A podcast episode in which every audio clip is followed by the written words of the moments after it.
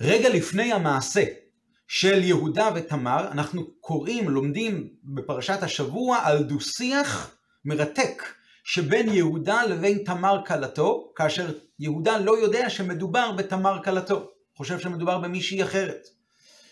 היא אומרת לו, מה תיתן לי? אז הוא אומר לה בחזרה, אני אנוכי אשלח גדי עיזים מן הצאן. אני אשלח לך לכתובת שתתני לי את גדי העיזים.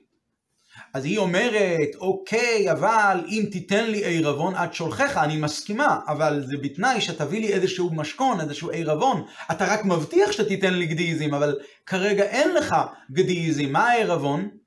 אז הוא שואל אותה, מה העירבון אשר אתן לך? באיזה עירבון את מעוניינת? מה את מתכוונת כשאת אומרת עירבון? מה אני צריך לתת לך?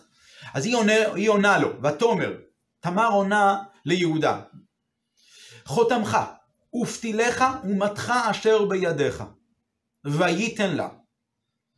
כלומר, היא מבקשת את חותמך, את פתילך ואת מתך אשר בידיך.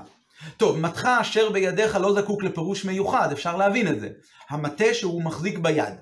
אבל, מה זה חותמך ופתילך? אז המפרשים באמת מתחבטים בשאלה הזו. יש כאלה שמפרשים במובן הרגיל, חותמך חותמת.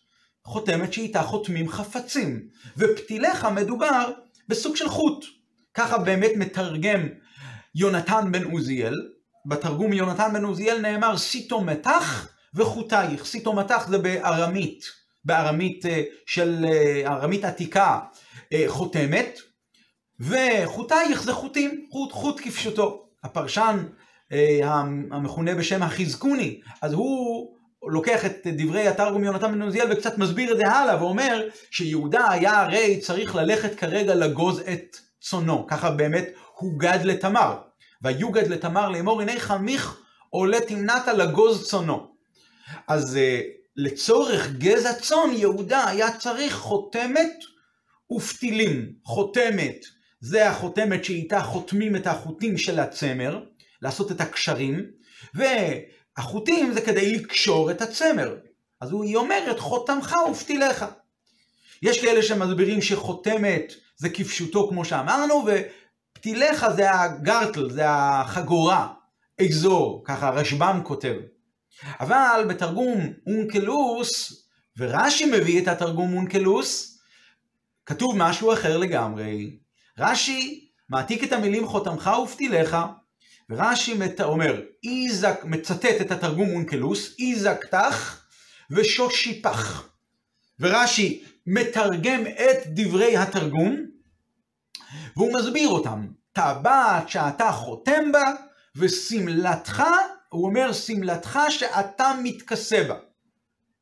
כלומר, לפי דברי רש"י, מיוסד על האונקלוס, מדובר כאן בלא סתם חותמת, אלא מדובר בטבעת, טבעת שאתה חותם בה, ופתיליך, מה זה פתיליך? פתיליך זה לא חוט, פתיליך זה שמלה, ככה רש"י מסביר. רק שצריך להבין למה באמת ללכת לכיוון הזה, למה לא לומר כפשוטו, שחותמך, אנחנו יודעים הרי מה זה, חותמך זה חותם, ופתיליך זה פתיל, חוט. מאיפה לנו לומר שזה מדובר בטבעת ושמלה? ובפרט, שאם באמת אכן כוונת הכתוב לטבעת ושמלה, אז התורה הייתה, תמר הייתה צריכה לומר, טבעתך ושמלתך. זה ממש מעניין. אה, אגב, בעניין של פתיליך, אז בנוגע לחותמך, אולי אפשר לבוא ולפרש שבתוך החוטבעת יש חותם. יהודה היה חותם באיזה טבעת. אז הטבעת נקראת על שם החותם. גם זה קשה, אבל תכף נבין את זה. אבל בנוגע לפתיליך ממש קשה. הבגד שמכסה את האדם ייקרא על שם החוטים? איך הרמב"ן כותב את המילים האלה? איך תיקרא השמלה פתיל? ככה הרמב"ן שואל. אמ, טוב, אז יש באמת כמה וכמה ממפרשי רש"י שמנסים להסביר את רש"י, והם טוענים, דבר ראשון נלך לשמלתך, הם טוענים שכשרש"י כותב שמלתך, שאתה מתכסה בה, תמר מתכוונת לציצית, לבגד המיוחד שאיתו הבן אדם מקיים את המצווה של הציצית. על שם פתילי הציצית תיקרא השמלה פתיל. טוב, אבל מאוד קשה לומר שזה מה שרש"י מתכוון. רש"י אומר, שמלתך שאתה מתכסה בה, רש"י לא אומר, טליתך, ציצית, הוא לא מזכיר כאן באיזשהו רמז שמדובר כאן בציצית, ובפרט, טוב, גם מאוד קשה שהאם יהודה ישתמש במצוות הציצית כדי לעשות כזה דבר? הרמב"ן שואל את השאלה הזאת על רש"י, לאותם אלה שמפרשים את רש"י. ככה, ובכל זאת, אה, הבה ונראה פרשנות אחרת. יש כאלה שאומרים, זה השפתי חכמים ועוד, הם טוענים שרש"י מתכוון באמת לציצית, והוא מתכוון כי בתורה, בספר דברים, התורה אומרת ככה, אלה המילים של התורה, בפרשת כי תצא, ממש בסוף התורה. גדילים תעשה לך על ארבע כנפות כסותך אשר תכסה בה. גדילים זה ציצית, ועל ארבע כנפות כסותך אשר תכסה בה, על הכנפות של הבגד שאתה מתכסה. אז זה מה שרש"י מתכוון כאן, שמלתך שאתה מתכסה בה.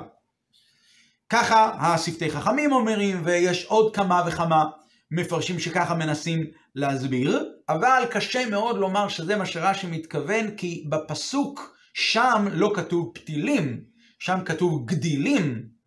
אם אנחנו טוענים שהלשון כאן מיוסדת על הלשון שם, אז היה צריך להיות שתמר תאמר ליהודה, גדיליך, חותמך וגדיליך. לא לומר לו חותמך ופתיליך. ושתיים, הפסוק הוא בספר דברים. פרשת ציצית בכלל היא נכתבה לראשונה בספר במדבר. אז לא מסתבר שרש"י יכתוב בצורה סתמית, שמלתך שאתה מתכסה בה, ויסמוך שהתלמיד, שהוא כעת אוחז בספר בראשית, הוא, הוא כבר יודע מה שנאמר בפרשת, אה, בספר במדבר, בפרשת שלח, בסוף פרשת שלח, ובסוף פרשת כי תצא. אז זה ממש אה, קשה מאוד מאוד להבין את זה. אבל ככה המפרשים האלה, ככה מנסים להסביר את רש"י. אגב, לפי הפרשנות הזאת, שהם מנסים לומר שמדובר כאן במצוות ציצית, אז הם עונים על מה שהרמב"ן אומר. הם טוענים, הרמב"ן אומר, איך יכול להיות שרש"י מסביר שהכוונה היא לשמלה שאתה מתכסה. מה, הוא ייתן לה את השמלה שלו, את הבגד שלו, וילך ערום ממנה, יחזור חזרה לעיר שלו? ערום, ילך לתמנת הערום? לא יכול להיות. אז לכן, אה, המפרשים האלה אומרים, הנה, זה בכלל לא מדובר כאן בבגד, מדובר כאן במצוות הציצית. אבל כאמור, קשה מאוד לומר שזה מה שרש"י מתכוון, למרות שאפשר ככה לענות את קושיית הרמב"ן, עדיין קשה לומר ככה, שרש"י מתכוון למצוות ציצית שנאמר בסוף פרשת כי תצא ועל זה הוא סומך, ו... ואם נאמר שרש"י לא צריך לספר לבן חמש למקרא כי הבן חמש למקרא כבר הוא בעצמו לובש אה, ציצית ואומר בכל יום את אה, פרשת שמע ואומר על כנפי בגדיהם לדורתנם הכנף פתיל תכלת אז רש"י היה צריך להביא את הפסוק במפורש גדילים תעשה לך אדרבה. אם רש"י בטוח שהתלמיד כבר יודע את זה אז שרש"י יכתוב את זה. רש"י יכתוב את הפסוק גדילים תעשה לך על ארבעת משהו כזה. ובכל זאת אנחנו צריכים להבין הן את הרעיון של חותמך, הן מה רוצה בדיוק תמר. היא רוצה את חותמך, היא רוצה את הטבעת שאתה חותם בה, היא רוצה את אה, שמלתך, את השמלה שהוא מתכסה. מה באמת, למה באמת הבגד של יהודה נקרא בשם פתיליך, ולמה באמת הטבעת נקראת בשם חותמך. טוב, נקודת הדברים היא כזו. כאשר תמר מבקשת עירבון מיהודה על אותו הבטחה שהוא מבטיח לה, ברור שהיא לא תבקש סתם חפצים שהם פשוט קיימים אצלו בשקית, שנמצאים אצלו. חפצים כאלה שהוא יכול למצוא אותם בצורה קלה, לא זה מה שהיא מתכוונת. היא מתכוונת כמובן לדברים יקרים, שהם שייכים אליו באופן אישי.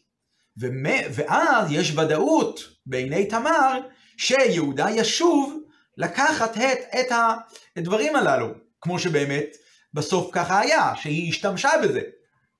בסוף בסוף, אבל בכל אופן היא מתכוונת רשמי כשהיא מציגה שאת הבקשה שלה אני רוצה עירבון, אז מה היא אומרת? אני רוצה דברים שאני רוצה לקבל לעצמי ודאות שאתה תבוא בחזרה ותביא לי את מה שאתה מבטיח גדיגזים. לכן צריך שזה יהיה משהו אישי. כי אם מדובר בחפצים אחרים, אז הוא יכול להביא חפצים אחרים. לא צריך לה... הוא ייתן לה את זה וילך, והוא לא, הוא לא יצטרך אותם כל כך. לכן היא מבקשת חותמך. ורש"י מפרש חותם טבעת שאתה חותם בה. כאילו רש"י מדגיש, מדובר כאן לא בטבעתך, טבעת סתם אין חשיבות מיוחדת ואישית לבן אדם. גם אם ליהודה היה איזושהי טבעת, אז אין, זה לא משהו אישי, הוא, הוא ייתן לה את הטבעת וירכוש בחנות טבעת אחרת. היא אומרת לו חותמך, אותה חותמת שבה, אותה טבעת, שיש בתוכה את החותם המיוחד שלך יהודה, חותמך שאתה חותם בה. באמת, לא כתוב אה, טבעת שחותמים בו. הרד"ק כותב טבעת שחותמים בו. רש"י כותב טבעת שאתה חותם בה. אז ברור שיהודה לא ייקח כזה דבר אישי וישאיר אותה ביד אישה זרה ולא יחזור לקחת. ברור שהוא יחזור לקחת את חותמך, וזה מה שהיא מבקשת. לפי הרעיון הזה אפשר גם להבין למה רש"י לא רצה לפרש פתיליך במובן של חוטים, או חגורה, או גרטל, בסגנון הזה. למה? כי זה דברים שהם לא חפצים אישיים של הבן אדם. הוא יכול לרכוש אותם במקום אחר. ברור שתמר מתכוונת לאיזה משהו אישי, בגד אישי, שמלתך שאתה מתכסה בה. ולכן התורה כתבה דווקא את הרעיון של פתיליך. ודווקא השתמשה ולא כתבה שמלתך. ברור שהכוונה היא לשמלתך, אבל לא, התורה לא כותבת שמלתך, אלא היא כתבה פתיליך, כי מדובר כאן בבגד מאוד ספציפי מיוחד של יהודה, שהבגד הזה הוא, יש ודאות שהוא ישוב לבוא ולקחתו. דבר ראשון, מה זה פתיליך? רש"י כבר למד בפרשה הקודמת, פרשת ויצא, שכאשר רחל אה, קוראת שם לבן שנולד לבלהה, אז היא אומרת, נפתולי אלוקים נפתלתי, בן שנולד לזלפה, נפתולי אלוקים נפתלתי עם אחותי, ותקרא שמו נפתלי. ככה אומרת רחל. אז רש"י אומר על המילים נפתולי אלוקים נפתלתי, מה, מה הכוונה? קוראת לילד הזה נפתלי. אז הוא אומר ככה, רש"י, שמה בפרשה קודמת, מנחם בן סרוק, אחד מהמדקדקים, אה, פירשו במחברת צמיד פתיל. חיבורים, ואז רש"י מוסיף, חיבורים מאת המקום, נתחברתי עם אחותי לזכות לבנים. זאת אומרת שפתיל, לפי מה שרש"י מסביר, זה חיבור. צמיד פתיל, הפירוש הוא, זה לשון מחובר. נפתולי אלוקים נפת, נפתלתי, נפתלתי הכוונה היא התחברתי, התחברתי עם אחותי. גם לי עכשיו כבר יש קשר איתה, וגם לי, אני גם כן אזכה לבנים. מכאן ואילך אני כבר יודעת שגם אני אזכה לבנים, ככה היא אומרת, ולכן היא קוראת לו נפתלי. לפי זה חזרה לפרשתנו, פרשת וישב, כאשר תמר מבקשת מיהודה את פתיליך, מה היא מתכוונת? היא לא מתכוונת לשמלתך, ברור שהיא לא אומרת שמלתך, אבל מה היא, אם היא הייתה אומרת שמלתך, מה הכוונה? אחד הבגדים. טוב, אז אחד הבגדים הוא יכול לתת לה ולהשיג בגד אחר. היא אומרת פתיליך. תמר לא רצתה סתם שמלה, סתם בגד. היא רצתה את השמלה שאתה מתכסה בה, השמלה המיוחדת שיהודה היה מתכסה. כגודל חשיבותו הוא היה הגדול שבשבטים, כמו שמצאנו לגבי בגדי עשיו, שכתוב שלעשיו היה בגדי עשיו בנה הגדול החמודות לגבי רבקה, שהיא לוקחת את הבגדים ומלבישה את יעקב, אותו דבר גם כאן. כאן מדובר, תמר אומרת, אני רוצה את פתיליך, את הבגד שאתה, כגדול, יש לך איזה בגד מיוחד, שאתה כהרבי של השבטים, את הבגד הזה אני רוצה. ועל דרך מתך אשר בידיך. היא לא אומרת מטה, היא אומרת מתך אשר בידיך. זה מטה שיבטא את הגבורה האמיתית שלך בתור יהודה. שאתה הגיבור שבשבטים. לכן היא אומרת, היא לא משתמשת בביטוי כדי להדגיש את זה, אז היא אומרת פתיליך, שאנחנו כבר יודעים מפרשיות קודמות, שתי פרשיות אחורה, שמדובר כאן בלשון של חיבור. תמר מבקשת את השמלה שיש לך חיבור אישי אליה. את שמלתך, את פתיליך, את ה... את, אומר רש"י, שמלתך שאתה מתכסה בה. לפי זה גם אה, עונים בפשטות על מה שהרמב"ן שואל. הרמב"ן, אמרנו את זה מקודם, איך יכול להיות שהוא ישאיר אותה ככה, אה, ישאיר את הדברים האלה אצלה וילך ככה ממנה ערום חלילה. אלא מה? ברור שיהודה יש לו בגדים, והוא נשאר עם בגדים שהיו על הגוף שלו. כל מה שיהודה נתן לה זה דברים כאלה, זה השמלה המיוחדת שלו, שהייתה בתור סימן לחשיבות שלו, לא כבגד כדי לצאת לרחוב. ולמה כתוב פתיליך לשון רבים? אז, ואם מדובר בשמלה, זה היה, היה צריך להיות כתוב, והפתילך, לא פתיליך. גם בהמשך כתוב, הכר נא, כאשר היא מציגה, מציגה אותם לפני יהודה, אז היא אומרת, הכר נא למי? החותמת והפתילים והמטה האלה. אז רגע, זה לשון רבים? שמלה אחת תיקרא בלשון רבים? אז המפרשים כבר אומרים שכן. שהיה לפעמים בגדים שהיו נעשים על תכונת שניים או יותר. לכן לפעמים הם נעשו בצורה כזאת של שניים, כמו מכנסיים, שאפילו שמדובר כאן בבגד אחד, אבל זה נקרא מכנסיים לשון רבים כביכול, אז אותו דבר גם פתיליך, שזה לשון רבים, אבל זה בעצם בגד אחד, שמלתך שאתה מתכסה בה. זה באמת, ככה רש"י מסביר את העניין. אז לפי זה מובן שרש"י לא יכול להסביר שמדובר כאן בחגורה, לחגורה אין שום חשיבות אישית ליהודה, ולכן רש"י מביא את התרגום אונקלוס, שושי פח, והוא אומר, לא, הוא מיד מסביר, שושי פח התרגום האמיתי של המילה שושי פח, שתרגם אונקלוס זה שמלה. אז אומר לנו רש"י, לא, לא שושיפה, שושיפח, שמלתך שאתה מתכסה בה. רש"י לא מספיק רק להעתיק את הלשון של תרגום אונקלוס ולתת לתלמיד לבד להבין את העניין. הוא אומר, לא, מדובר כאן בשמלתך אשר תכסה בה, מדובר כאן בבגד כזה שבוודאי יהודה ישוב לבוא ולקחת. עכשיו, אנחנו עכשיו צריכים כאן להבין, אבל כל דבר יש לו את היינה של תורה, את העומק ואת הסוד, ואנחנו עכשיו נצטרך כאן להבין את הרעיון הזה של הטבעת. טבעתך, טבעת שאתה חותם בה.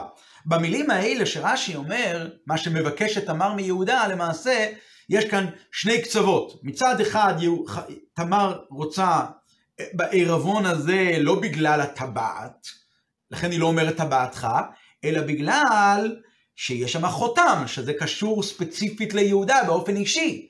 ומצד שני, החותם לא היה חותם בפני עצמו, אלא היה כן טבעת. אמנם היא לא אומרת את המילה טבעת, אבל רש"י מסביר שזה הכוונה, טבעת שאתה חותם בה, יש כאן חיבור של שני דברים. אז אנחנו צריכים כאן להבין, יש כאן איזשהו עומק ביינה של תורה. אז לפני, הבה וניתן הקדמה קצרה, זה רעיון הזה מופיע, המילים האלה מופיעות בבעלי התוספות. הם טוענים שהטבעת חותם שמבקש שתמר מיהודה, זה לא היה סתם סימן, אלא זה היה כסף קידושין. כביכול תמר ביקשה מיהודה, קדשני כדת משה וישראל, אפילו שמשה עדיין לא היה קיים, זה כוונתה הייתה, קדשני כדת משה וישראל, ומהקידושים האלה נובע גם קידושי אה, כסף שאנחנו נוהגים לעשות. איך עושים קידושי כסף בתורה? במשנה נאמר, האישה נקנית לבעלה בכסף, אז מה זה בכסף? קידושי כסף נעשים היום בטבעת דווקא. מאיפה היסוד לעניין הזה? ממה שתמר ביקשה, חותמך שזה הטבעת. אז נצטרך כאן להבין את פנימיות העניין של טבעת וחותם, ואז נבין למה באמת דווקא טבעת, חותם, זה מרמז על עניין נעלה שאיתו יהודה ותמר ויהודים בכלל בונים בית נאמן בישראל.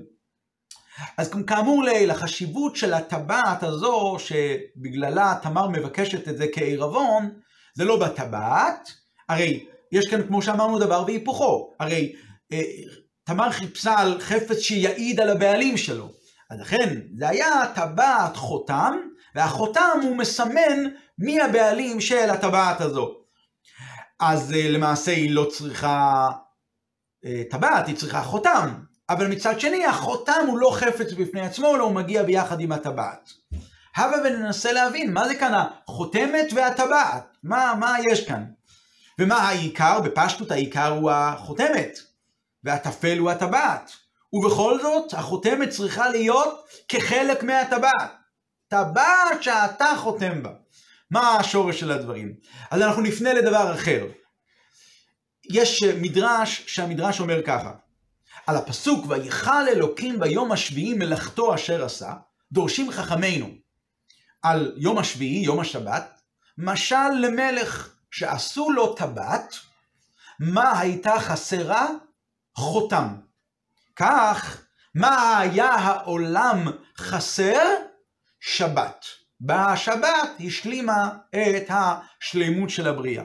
זאת אומרת, במשל הזה, יש כאן משל על, ה, על ששת ימי המעשה ויום השביעי, יום השבת. ששת ימי העולם עצמו הוא הטבעת. השבת זה השלימות של העולם. הש, השבת היא החותם שמשלים את הטבעת, עושה שלימות לטבעת. מה הקשר בין ששת ימי בראשית לטבעת ושבת לחותם? מה, איך זה קשור? נקודת הדברים היא כזאת, טבעת זה מלשון טבע. טבע של העולם שנקבע ונברא בששת ימי הבריאה, ששת ימי בראשית. והטבע אומר, ש... ומה נקבע באמת באותם שישה ימים? שההנהגה של העולם תהיה הנהגה טבעית, כאשר ההנהגה הטבעית, הטבעית הזו נותנת מקום לטעות, חלילה, שאין בעל הבית לבירה זו. שהעולם מתנהג וקיים חלילה מעצמו. בן אדם יוצא לרחוב, הוא לא רואה כאן אלוקות בצורה גלויה, הוא חושב שהעולם מתנהל ובא לו מאליו. ועל זה באה השבת, והיא החותם, היא מעידה על בעל החותם. היא מעידה על מי, מי כאן עומד מאחורי זה. השבת נקבעה בעבור שנקבע בלבבינו את אמונת חידוש העולם, שהקדוש ברוך הוא, ברא את העולם, ולא רק ברא בעבר, אלא ממשיך ומקיים ומהווה את העולם בכל רגע ורגע מחדש, והשבת היא נותנת את העדות הזאת, את החותם הזה, ולכן חכמינו אומרים שהעולם, כמו שהוא נברא בשישה ימים, אז הוא כמו טבעת בלי חותם. ואז אתה לא יודע למי שייך הטבעת.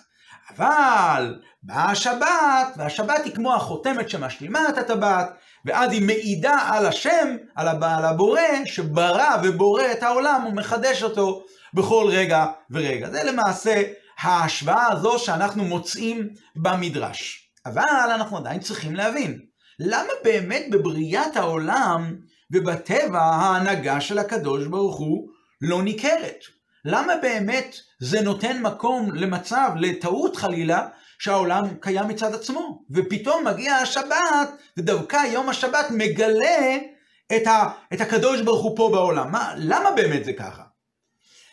אז כדי להבין את זה, אנחנו נעבור ליסוד שמופיע בספרי החסידות, בספרי הקבלה, שהשמות השונים של הקדוש ברוך הוא, איך שהוא מופיע בתורה, הם מורים על כמה וכמה סוגים של השפעות שונות, איך שהשם מתנהג עם העולם. ועל פי מעשיי אני נקרא, לפי ההשפעה והשפע שמגיע באמצעות שם מסוים, לכן השם הזה נקרא בצורה הזאת.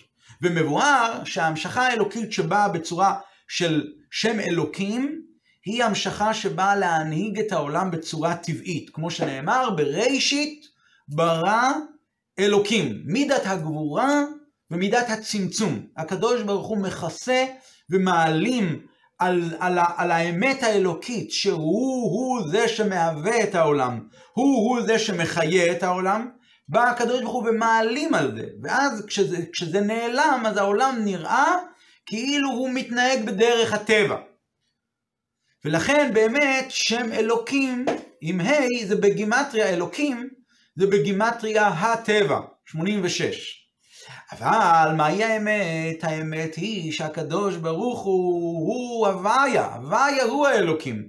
כלומר, הקדוש ברוך הוא בורא עולמות ומנהיג אותם, וזה שהוא בורא אותם ומנהיג אותם ו, ונסתר מהבריאה זה על ידי שם אלוקים, אבל כאשר הקדוש ברוך הוא מתגלה בלי הסתרה, אז הוא ייקרא בשם הוויה, מלשון מהווה. ולכן משם הוויה, כאשר שם הוויה מאיר, מגיעים הניסים שהם שוברים את דרכי הטבע, וכשהטבע נשבר, מתגלה איך שהקדוש ברוך הוא, הוא שהוא נעלה לגמרי מהטבע, הוא הוא זה שבורא את העולם ומנהיג אותו. וזה בעצם הרעיון של שם אלוקים ושם הוויה. אה, אגב, ככה זה גם, גם בעבודת השם. יש עבודת השם שהיא עבודה שכלית, שעל פי טעם ודעת, ויש עבודה של מסירות נפש, שהיא למעלה מטעם ודעת. עבודה שכלית שעל פי טעם ודעת, באמצעותה, עבודה שכלית קדושה, אבל על פי טעם ודעת, על, על, על ידה מורידים שפע לעולם שהוא מותאם לבריאה, ממעלה כל העלמין.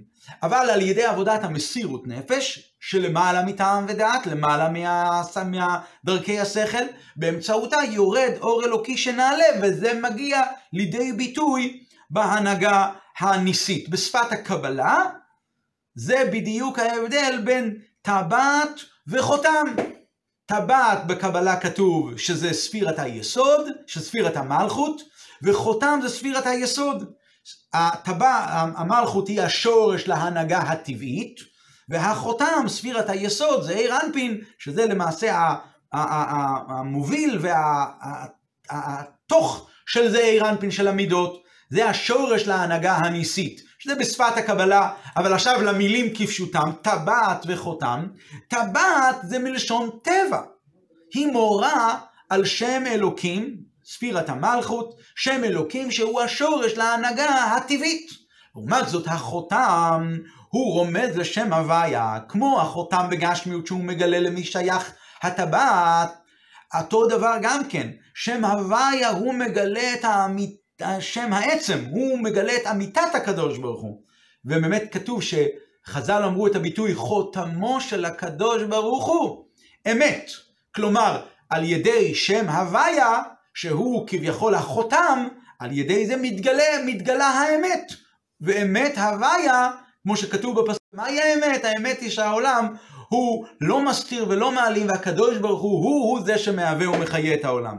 וזה ההבדל שיש בין ששת ימי המעשה לבין יום השבת, שבת קודש. בששת ימי המעשה, אז העולם נברא משם אלוקים. ויאמר אלוקים יהי אור, ויאמר אלוקים תדשי הארץ. שם אלוקים. שם אלוקים זה צמצום והסתרה על שם הוויה, על המציאות, על האור של שם הוויה. אבל בשבת, ויכל אלוקים ביום השביעי מלאכתו אשר עשה. ואז כביכול יש כיליון ותשוקה, וכיליון של שם, שם אלוקים. ואז מגיע שם הוויה, ואז מאיר בעולם גילוי של שם הוויה. והיא-היא החותם שמעידה על הטבעת שהיא שייכת לבעל החותם.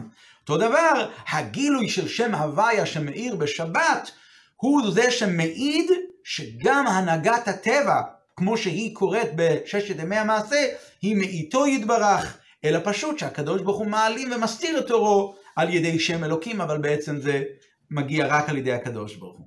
עכשיו, לפי זה נבין את הרעיון של יהודה ותמר וגילוי של שם הוויה בתוך הטבע, טבעת וחותם. הרי כאשר הקדוש ברוך הוא מתגלה בשם הוויה, שזה קורה בשבת קודש, או כאשר בשבת קודש רגילה, רגילה, או כאשר קוראים ניסים במהלך ששת ימי המעשה, קוראים ניסים בעולם שהם משדדים ומבטלים את מערכות הטבע, אז כאשר קורה כזה דבר כמו יום שבת או ניסים, זה לא הכוונה שמתגלה שם הוויה איפשהו למעלה בעולמות העליונים.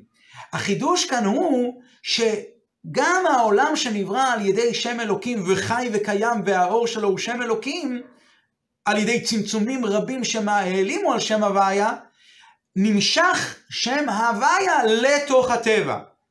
כאשר קורה יום השבת או כאשר מתרחשים ניסים. למשל, כאשר מתרחש, כאשר התרחשה, התרחש הנס של קריאת ים סוף, אז הגילוי היה בצורה כזו שהוא שינה את הטבע של נמשך על ידי שם אלוקים, וכולם ראו וירא ישראל את הוויה, ויראו את הוויה. כולם ראו שהקדוש ברוך הוא, הוא זה שבורא את הטבע והוא הוא זה שמנהיג את הטבע, ומתברר לכולם שגם כאשר אנחנו מסתכלים על הטבע כטבע, זו לא האמת. מהי האמת? שהקדוש ברוך הוא רוצה ככה, שככה יהיה. אבל כאשר הקדוש ברוך הוא רוצה שה, שהעסק יתגלה, אזי שם הוויה מתגלה בתוך הטבע ועושה בטבע כרצונו. עכשיו נבין למה יהודה מקדש את תמר, יותר נכון תמר מבקשת מיהודה קצ'יני בטבעת, חותמך, טבעת שיש בה חותם. כי בנישואין יש עניין מאוד נעלה. מה קורה בעת הנישואין? כל נישואין, בנישואין נמשך גילוי נעלה של שם הוויה שלמה, זוהי הסיבה לשמחה הגדולה שיש בנישואין, כי מתגלה כאן הלמעלה מהטבע בתוך הטבע עצמו. בעת הנישואין, למעשה, כאן נוצר היכולת לגילוי של אור אינסוף שהוא אינו, איננו מוגבל, בתוך עולם הגבול, הגבול, שהרי כוח ההולדה הוא כוח שהוא בלתי מוגבל. האדם יוליד בן, והבן הזה יהיה כמותו, לא, והבן הזה יוליד עוד בן, ומדור לדור עד, עד אינסוף. אז למעשה בעת הנישואים נוצר כאן פתיח למשהו אינסופיות. ולכן בעת הנישואין יש כאן עניין גדול של שם הוויה בתוך הטבע. ולכן היא אומרת שהיא רוצה, כמו שרש"י אומר, טבעת שאתה חותם בה. כלומר, טבע, מה זה טבעת חותם? טבעת חותם פירושו להמשיך את החותם, אותו שם הוויה שהוא מתבטא בבחינת החותם, הוא מעיד על האמת, החותם, שם הוויה הבלתי מוגבל, שהוא יאיר בתוך הטבע המוגבל, הטבעת, הטבעת זה שם אלוקים, והחותם זה שם הוויה. וכמו, ככה גם בהולדה, בהולדה נמשך כוח האין סוף הבלתי מוגבל לתוך העולם המוגבל בבניין, לכן אומרים שזה יהיה בניין עדי עד, עדי עד, שזה אין סופיות בתוך העולם המוגבל. אלא שלפי זה נצטרך להבין, אם באמת, אם באמת אם באמת זה נכון, אז למה אנחנו היום לא נוהגים לקדש עם טבעת חותם? אדרבה, אנחנו מקפידים לקדש דווקא בטבעת בלי חותם, בלי חותמת. טבעת חלקה. אז על טעם, על פי ניגלה, זה בגלל שזה כמו שלא נוהגים לקדש באבן, לא יודעים האם, יש בה, האם היא תתכוון לאבן, ואז באבן יהיה כן שווה פרוטה, לא שווה פרוטה. מטופ... העניין הזה מטופל ב... ספרי ההלכה, אבל על פי קבלה וחסידות אפשר להסביר את זה שטבעת, כמו שאמרנו מקודם, שהטבעת קידושין זה משהו שהוא מקיף. והמקיף והחותם זה להמשיך את זה בפנימיות, לקחת את האור האלוקי האינסופי ולהכניס את זה לתוך הטבע. על העניין הזה בפועל לא קורה בעת הקידושין. היום בעת הקידושין עדיין אין חיבור פנימי. ומכיוון שאין חיבור פנימי רק מאוחר יותר על ידי הנישואין וכולי, לכן בעת הקידושין, שזה אה, עדיין לא הנישואין, אז אנחנו עדיין לא יכולים לקדש בטבעת חותם. כי כביכול נאמר, טבעת חותם זה משהו שהוא שייך כבר לנישואין, למשהו פנימי יותר, כמו על דרך מה שאמרנו לגבי לעתיד לבוא. שעיקר הגילוי, אם נאמר ש... ש... מתי באמת עיקר הגילוי שם הוויה מאיר בעולם, אבל מתי יהיה הגילוי של שם הוויה על אמת בעולם, בצורה מלאה ומושלמת, לעתיד לבוא. לכן העולם הזה עדיין בבחינת אירוסין, כל העולם הזה עד ימות המשיח. כאשר יבוא המשיח זה ייקרא בשם נישואין, וזה גמר הנישואין, ואז באמת יהיה טבעת חותם כפשוטו. אבל יהודה ותמר שהם כבר ההתחלה. יהודה ותמר שהם ההתחלה של עניין המשיח, כתוב שעל ידי כל הסיפור הזה של יהודה ותמר, בספרים כתוב לפי הקבלה, תמר זה בחינת המלכות. וטבע, היא מבקשת חותמך, פתילך, פתילך אומתך אשר בידיך, שזה כנגד הספירות שלמעלה, חותמך זה כנגד ספירת היסוד, פתילך זה כנגד ספירת הנצח, והמתך זה כנגד מידת ההוד, היא רצתה חיבור שאני בחינת המלכות, אני הכוח הגבול, שנותן כוח גבוליות לעולם, אבל אני רוצה לקבל את הכוח הנעלה שמעל העולם. זה נקרא בשפת החסידות והקבלה בניין המלכות. ועל ידי הפעולה הזו היא הצליחה, ועל ידי זה נולד, מה, מה, מהחיבור הזה נולד, נולדו פרץ וזרח. פרץ ממנו יוצא משיח בן דוד. על יד איש בן פרצי ונשמחה ונגילה. כלומר, כאן, כאן למעשה התחיל בניין המלכות כמו שיהיה לעתיד לבוא בצורה המושלמת. לכן היא מבקשת את חותמך. מה זה חותמך? טבעת שיש בה חותם, כמו שאמרנו. טבעת מבטא את הגבוליות של העולם, טבעת, וחותם זה היסוד, בלי גבוליות שבעולם, והיא מעידה שהגבוליות שבעולם בעצם יש פה משהו שהוא לא מוגבל, אינסופי, וזה התוכן הכללי של המעשה של יהודה ותמר להביא את, סוף סוף את ביאת משיח צדקנו, שאז באמת יתגלו העניינים האלה כמו שהם, ופה בעולם הזה המוגבל, כמו שהוא בגבולתו, בגבול שבו יתגלה הקדוש ברוך הוא האינסופי בצורה המושלמת ביותר, כמו שנאמר, ולא ייחנף עוד מורך, שעד לעתיד לבוא יהיה הגילוי של ותחזינה עינינו, בשובך לציון ורחמים יהיה גילוי כזה נעלה עד שוראו כל בשר יחדיו, כפי השם דיבר, ההתגלות האלוקית תהיה כל כך אדירה פה בעולם הזה הגשמי, ולכן ולכן יהודה ותמר, הקשר שלהם היה עם טבעת שיש בה חותם. החותם שמעיד על מי הטבעת האמיתית, זה הקדוש ברוך הוא בכבודו ובעצמו. שיהיה לנו שבת שלום ובשורות טובות ומשמחות.